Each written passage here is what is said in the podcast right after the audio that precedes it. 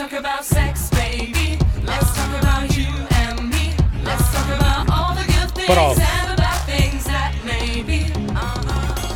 Let's talk about sex. Prof, ma non c'è modo, non trapano una roba. Questo qua, se questo omone qui a fianco. Sì. Se voi lo trapanate qua vicino alla tempia, secondo me, sì, c'è una roba, ma quello va a posto. Va a posto, secondo lei, sì. Ma no, non sembra, no, è bello questa rozzezza, ogni tanto vengo, sì, questo bagno di incultura, di rozzezza. Mi faccio un bagno di incultura. Mi piace tantissimo, così e pensa come tutto è relativo nella vita. Noi due siamo considerati gli intellettuali di questa vita. Pensa come siamo. Taglio.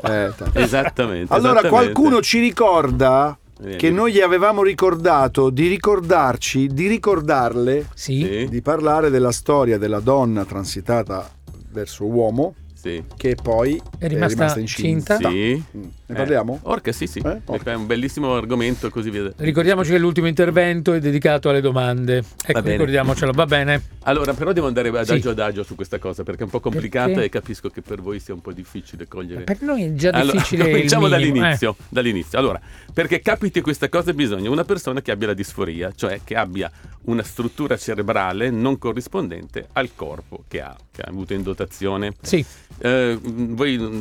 Tutti noi abbiamo nel cervello una rappresentazione del nostro corpo, perché il nostro cervello funziona mandando degli stimoli alle mani, sì, ricevendo impulsi dai piedi e così via, e il cervello deve sapere dove sono i piedi, dove sono le cose particolari. Quindi se una persona che ha una disforia ha uno schema nel cervello che non corrisponde al fisico. Che se ci pensiamo in forma lieve abbiamo tutti. Io quando mi vedo in foto dico, ma chi è quel ciccione lì? Perché nella mia mente mi percepisco diversamente da come sono in quadro. I maschi soprattutto hanno la percezione del loro corpo essere più magri di quanto sono, per esempio. Le femmine no, ma i maschi. Quelli che escono da una porta e colpiscono con la spalla alla porta hanno questa cosa? Che non hanno le dimensioni, no? No, questo è un altro discorso. Quando una persona prende frequentemente, sì, picchia con le spalle, deve assolutamente fare un esame della vista per l'emianopsia bitemporale, cioè esiste un piccolo tumoretto dell'ipofisi che dà questo sintomo, sì, cioè che fa sbattere, si capisce che ce l'ha per questo motivo, che va a sbattere sempre con le spalle nei cose particolari. Ma non c'entra con quello che facciamo oggi. Okay. Allora, abbiamo detto, tutte le persone nascono con uno schema corporeo nella testa, è una. Quindi per poter verificarsi quello che si è verificato, sì, la persona deve nascere così. Poi la seconda cosa che deve verificarsi, deve nascere con lo schema corporeo di maschio e il corpo da donna, perché se nasce con lo schema corporeo da uomo e l'inverso, questa cosa non si verifica, perché i maschi non possono partorire. Certo. Quindi prima combinazione, deve avere questa situazione. Secondo, deve avere questa situazione. Deve essere nato femmina. Sì. Femmina. Terza situazione, deve essere bisessuale, omosessuale. L'abbiamo da tanto tempo, perché se uno transita da femmina verso maschio ed è eterosessuale, fa attività sessuale con le femmine e incinta non ci può rimanere.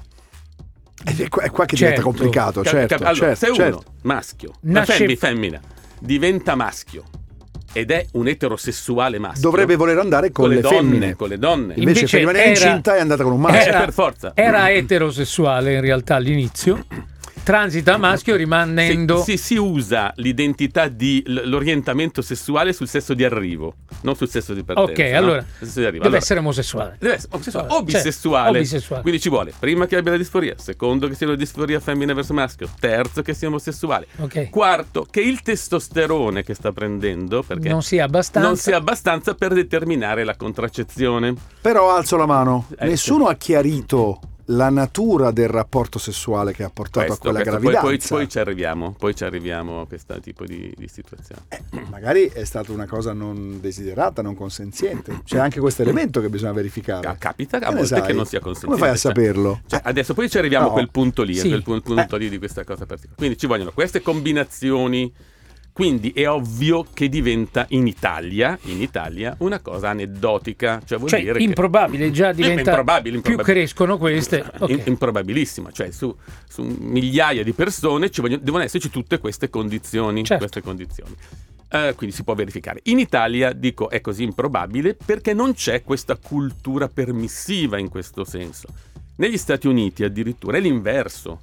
Cioè i ginecologi e l'associazione ginecologica fa dei corsi su il personale medico e paramedico per non ostacolare questa cosa, nel senso che hanno dato alle persone che fanno la transizione da femmina verso maschio il diritto di poter sviluppare la loro genitorialità, il loro cosa. Che a me poi parlerò di cosa penso io di questa cosa, che mi sembra un po' troppo sul piano dell'onnipotenza personale, certo, e così via. Cioè, tu vuoi cambiare sesso, il sesso a te la nascita non ti va bene, tenere la gravidanza e così via, perché comunque io sono sempre un po' più perplesso per le scelte che creano un sacco di problemi agli altri. Cioè, un conto sono le scelte personali, dove uno è libero totalmente.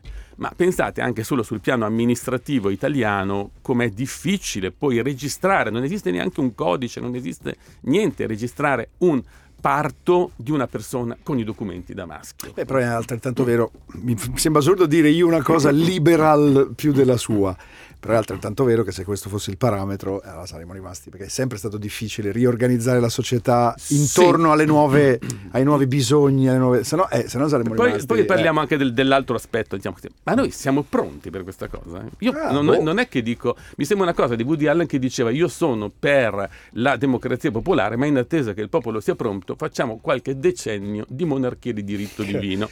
Ecco, non lo so se siamo pronti, ma io però mi farei un'altra domanda. Questa persona alla fine di tutto questo processo sarà felice? Momento.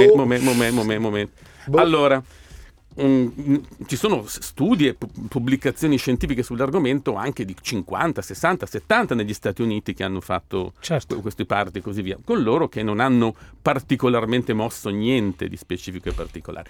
Quindi la differenza da noi rispetto agli Stati Uniti che da noi la gravidanza deve essere incidentale, cioè non è quasi mai pianificata dal soggetto, no? Come potrebbe essere in questo caso. Non è mai pianificata, succede qualche cosa, certo, che va storto, come va storto nella contraccezione anche delle donne cisgender eterosessuali normali.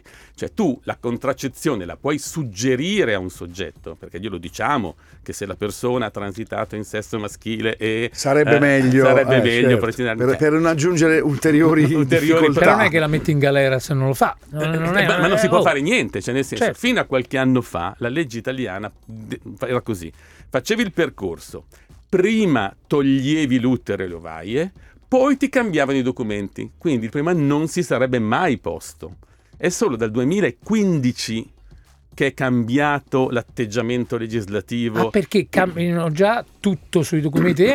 Prima di fare l'intervento chirurgico. La sentenza è diventata unica. Quando il giudice ti autorizza a fare la chirurgia, ti autorizza in contemporanea a cambiare i documenti. Però tu sei ancora, hai ancora tutti gli organi, quindi li puoi fare sul piano riproduttivo. Quindi è un problema da noi di pochi anni, insomma, certo, diciamo, dal 2015 a oggi che può verificarsi. Io a quel tempo votai contro, ma non importa. Adesso poi ne parliamo. Perché io vorrei sapere alla fine che cosa succederà. Cioè, adesso ne parliamo. Adesso ne parliamo qui. Andiamo tra poco a Let's Talk About Sex. Questione molto interessante. Quanto è colto il professor Bini? Ma insomma, molte cose gliene abbiamo insegnate noi. Sì, poi ai suoi autori, non è che arriva qui ed è farina del suo sacco.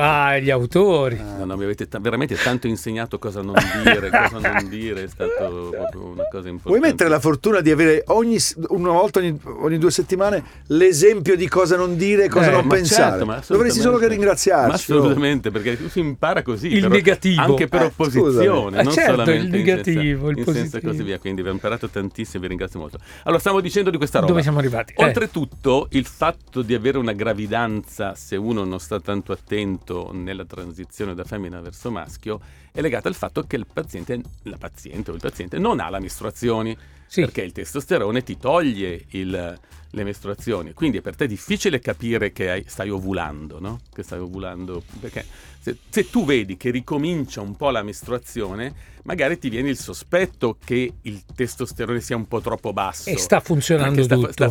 Quindi allora tu magari stai più attento. Certo. Invece quando sono mesi, anni che tu non hai le mestruazioni e ricominci a ovulare, passi dalla mancanza di mestruazioni per testosterone alla mancanza di mestruazioni per gravidanza, come è successo in questo caso, no? Che il soggetto non si è accorto, o comunque nelle dichiarazioni non si è accorto di essere avuto, perché tanto lui non ce le aveva e quindi non è che poteva capire. Invece non ce l'aveva perché è incinta. Oltretutto la persona aveva già fatto la mastectomia, cioè pensate quanta determinazione c'è comunque nel transitare verso il sesso. Non aveva il seno, il sesso maschile, perché la maggior parte delle persone che fanno poi questo tipo di gravidanze più o meno programmate, più o meno non programmate, hanno già fatto la parte alta del corpo, cioè hanno già, sì. Quindi quando uno giovane si mutila il corpo, vuol dire che la determinazione comunque di andare nell'altro sesso è abbastanza forte e decisa e così via. Quindi il soggetto a un certo punto scopre, anche qui i chirurghi scoprono un po' tardivamente, come succede in Italia, è un problema delle liste d'attesa, no?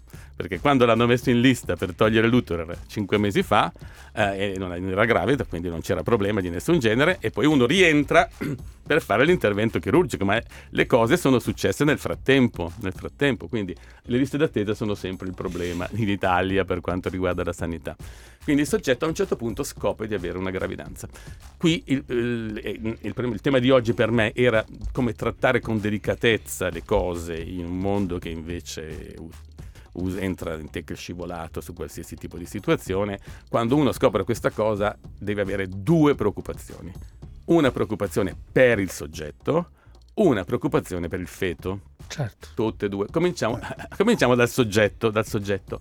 Pensate che trauma può essere per una persona che ha fatto una vita al rinunciare al femminile e si trova nell'apice del femminile.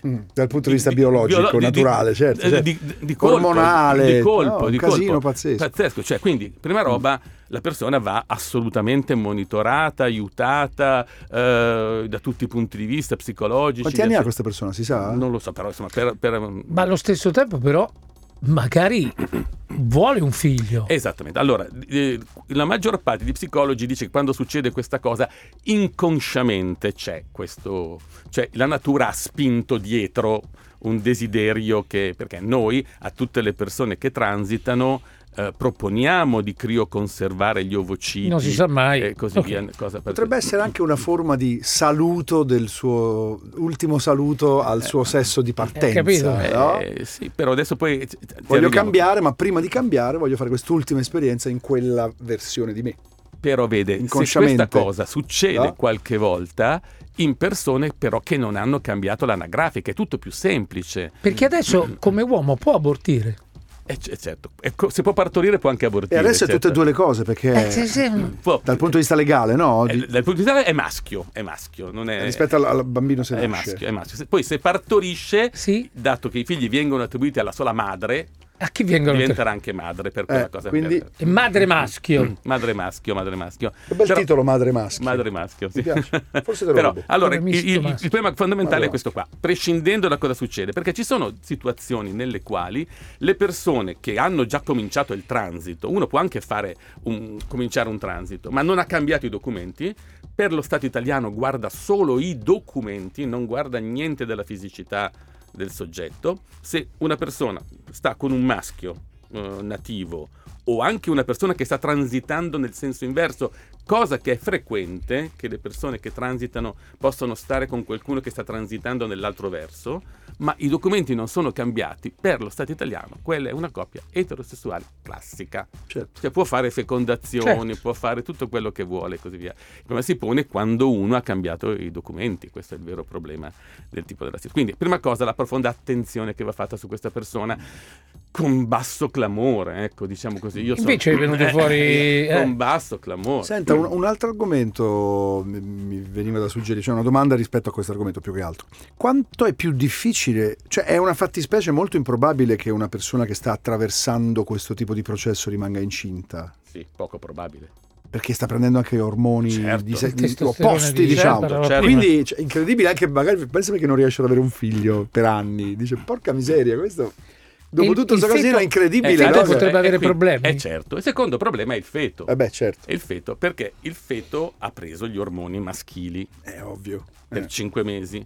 Ad alte invece dosi. Ad aver dovuto prendere quelli femminili. Ad alte dosi. La mamma. Cominciamo a discutere. Dipende dal sesso del feto. Perché è evidente che se il feto è maschile, il danno o quello che subisce è meno, certo, rispetto a un feto di sesso femminile. Perché il sesso di sesso femminile non ce dovrebbe avere il testosterone, mentre un feto di sesso maschile ce l'ha il testosterone, magari a dosi più basse, ma ce l'ha. Quindi gli effetti che ci saranno sul feto sono diversi a secondo del... mi viene da pensare quasi che disastro. È quasi come se questa persona avesse avuto inconsciamente voglia di trasmettere anche a un figlio lo stesso processo che ha attraversato lei. Che somiglia, no? Dice, no? Senza che però il figlio possa scegliere. Adesso poi parliamo di come sono diverse le due cose. Questo aspetto. Quindi il sesso del feto è determinante adesso in questo momento, eh?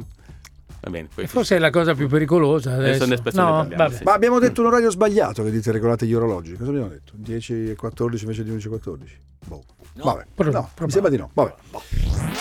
Let's talk about sex, baby. Let's talk about you and me. Let's talk about all the good things and the bad things that may be. Let's talk about sex. Scusate, ma Amadeus c'è già stato? Sì, stamattina presto. Ogni tanto uno giustamente aveva una riunione, ho dovuto staccare per un po'. Allora Sinner ha vinto, forse non siamo i primi a dirvelo perché è successo già tipo mezz'oretta fa, però ha vinto in 4 set. Alle 7:30? Ha finito la partita stamattina presto. Sì, è finita stamattina. Sì. Come stamattina? Ma certo, ha giocato alle 4, dalle 4 ha giocato. È il telefonino. Ma perché allora ho trovato, scusami?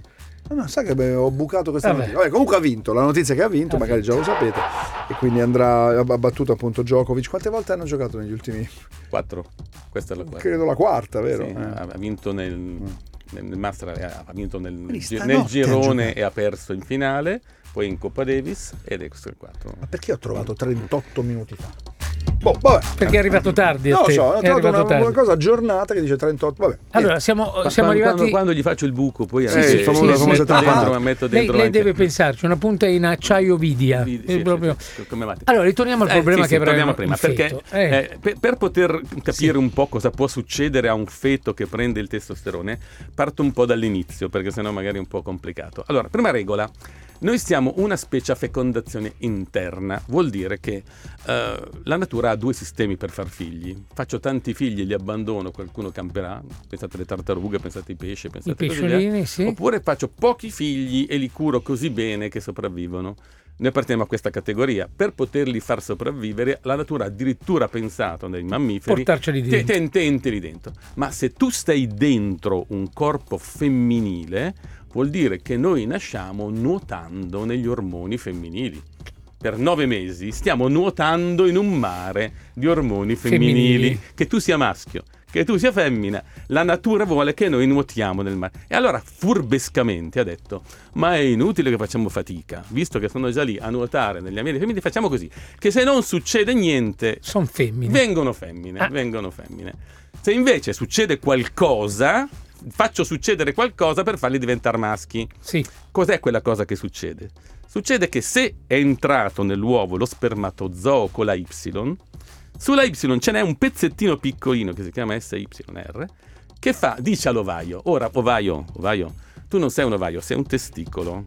E l'ovaio a 8 settimane di gravidanza, cioè siamo un embrione piccolissimo 2 mesi, di 2 centimetri, l'ovaio dice: vabbè, questo mi ha detto di fare il testicolo, facciamo il testicolo. Cambia. Fa il testicolo. Sì. E il testicolo produce il testosterone.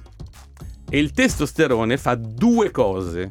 Prima cosa che fa, dice: fonditi. I maschi sono fusi, non lo sappiamo ma sono fusi. Cioè prende le grandi labbra, chiude le grandi labbra e le fa chiudere e fa lo scroto. Sì. Prende i corpi cavernosi che sono situati nella donna separatamente, li fonde nel pene. Sì. Cioè fa fondere i genitali, prima regola. Questo lo fa molto presto nell'embrione. Poi un po' più avanti in gravidanza va anche nel cervello e gli dice: diventa stronzo come un maschio. Esatto. Questo lo fa più tardi. Però questo è ciò prima che fa le parti meccaniche. Quindi per questo fa differenza se è un feto maschio o un feto femmina in una madre che ha preso il testosterone, no?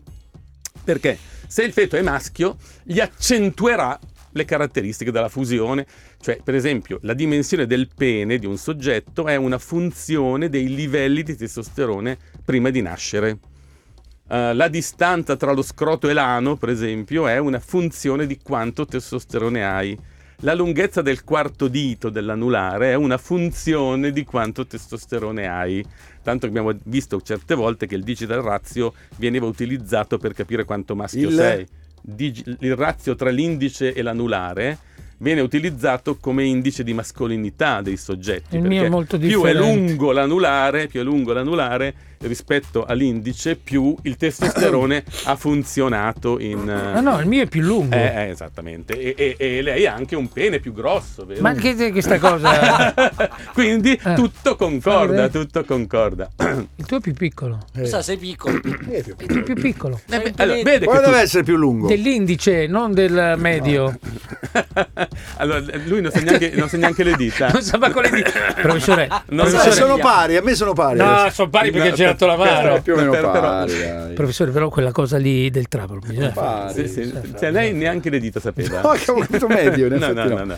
Cioè, speravo vede, io parto alla lontana, no? dall'inizio, ma per sapere le dita, vabbè, non sapevate questa cosa, no?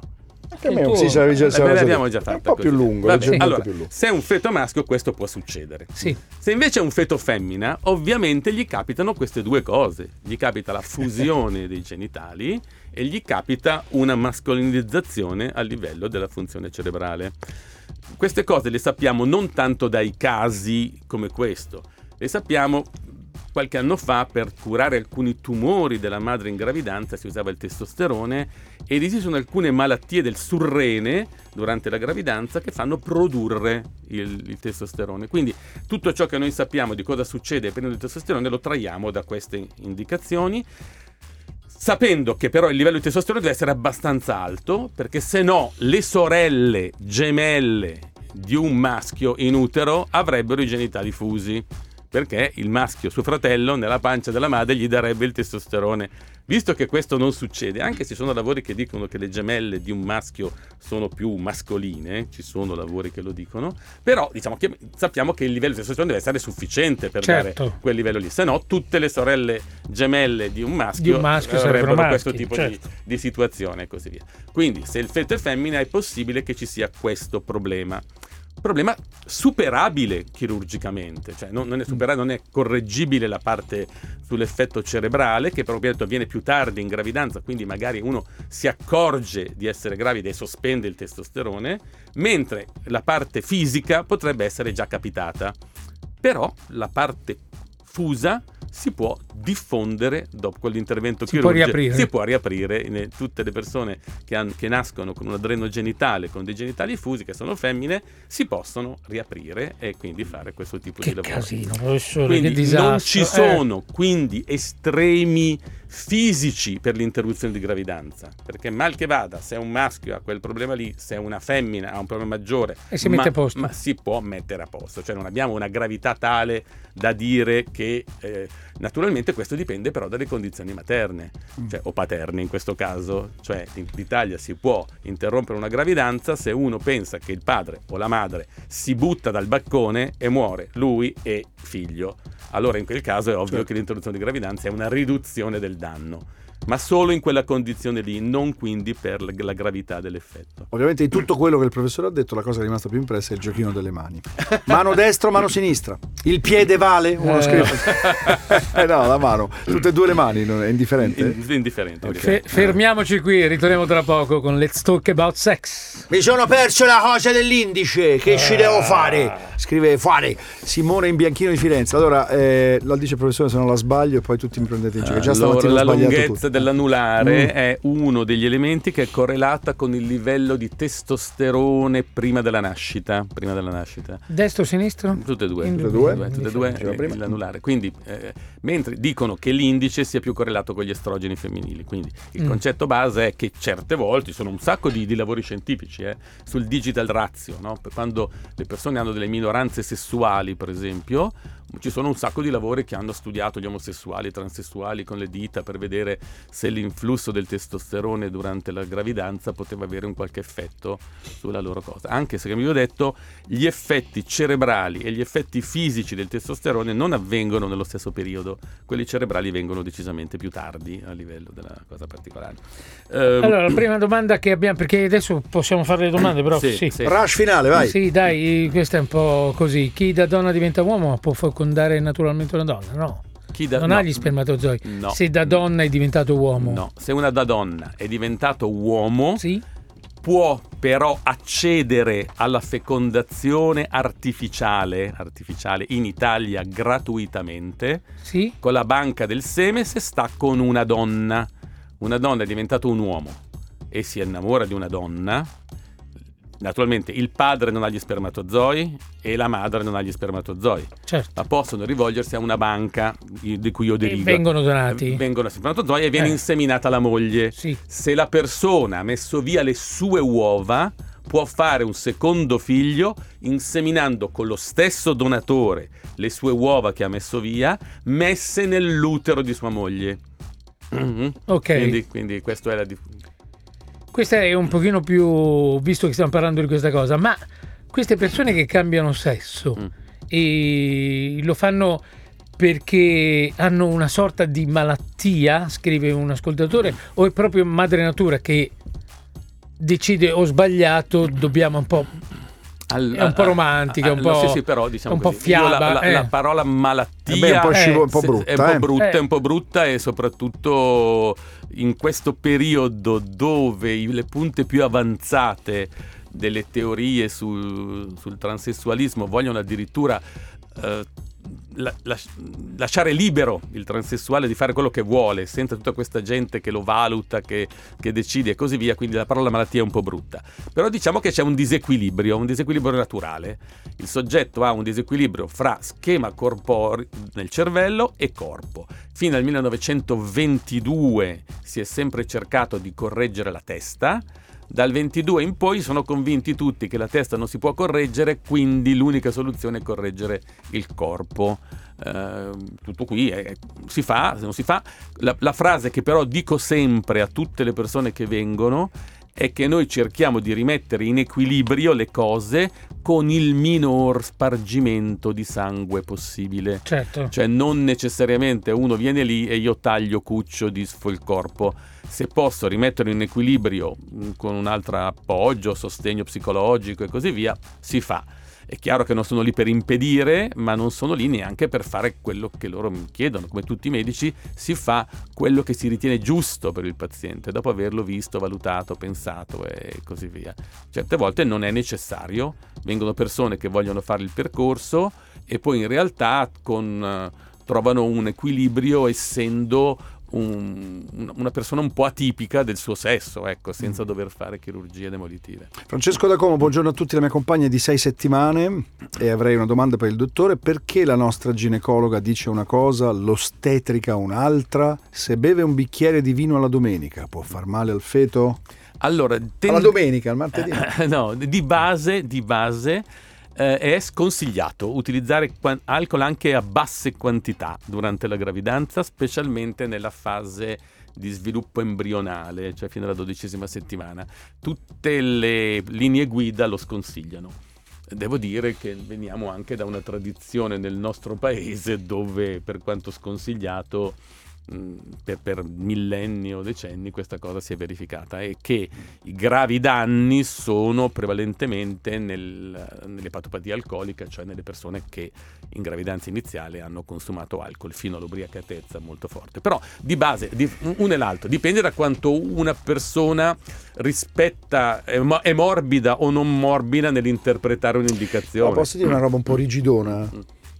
Uno può per 9 mesi, anche poi se fuma e beve. La gravidanza finisce. Facciamo le diete chetogenico, ipocaloriche, il pilates, ma non possiamo per 9 mesi smettere di bere e mangiare, dai. Tenendo presente però, come sempre succede anche per il fumo, che bisogna bilanciare sullo stress del non fumo.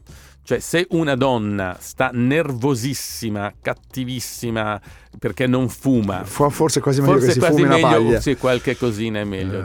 Anzi, magari può essere carino se anche il marito o comunque il partner per quei 9 mesi assecondi l'astinenza. No, non fumi e non beva neanche lui o neanche lei. Allora, professore, una domanda da papà, decisamente preoccupato, l'ultima. Ok. La mia bimba, 10 anni, ad aprile, ha avuto per la scorsa settimana il menarca, sì, 10 anni. Sì. Il pediatra non era mai stato dell'avviso di effettuare i controlli, ma la bimba è alta 1,40 m, ancora sì, piccolina, e lui dice che crescerà al massimo altri 4-5 cm avendo avuto sì, il ciclo, eccetera, eccetera. Sono veramente preoccupato. non è un menarca precoce, 10 anni. Tenete presente che nell'ultimo secolo... No, credo che lui si riferisca al fatto che rimane piccolino. Il problema è che se uno ce l'ha a 6 anni, allora uno dice vada a fare un controllo perché c'ha qualcosa che produce estrogeni prima dell'epoca giusta. Sì. Invece nella nostra specie, negli ultimi 100 anni, abbiamo guadagnato quasi 3 anni di menarca, cioè le bambine fanno le mestruazioni prima di cosa, in tutti i paesi caldi a 9 anni sono quasi tutte mestruate. Quello che succede davvero è che gli ormoni sessuali, sia maschili che femminili, fanno fissare le epifisi ossee, cioè fanno saldare le ossa. Sì. Non a caso, quando vedete i giocatori di pallacanestro molto alti e così via, molto spesso hanno non tanta peluria, vuol dire sono sviluppati perché più lentamente, allora consente di andare più su. Sì, non credo che a quell'età lì ci siano pericoli che ci sia qualcosa di anomalo. C'è solo uno sviluppo un po' precoce in una società che è talmente... Quindi continuerà a crescere un pochino. Sì. Va bene. Sì. Abbiamo terminato, Marco? Purtroppo grazie, dottore. Grazie, professore. Vabbè, a voi. È sempre interessante averla come da sempre. Noi. Grazie, professor Bini. A voi, buona giornata. Let's talk about sex, baby. Let's talk about you and me. Let's talk about all the good things and the bad things that may be. Let's talk about sex.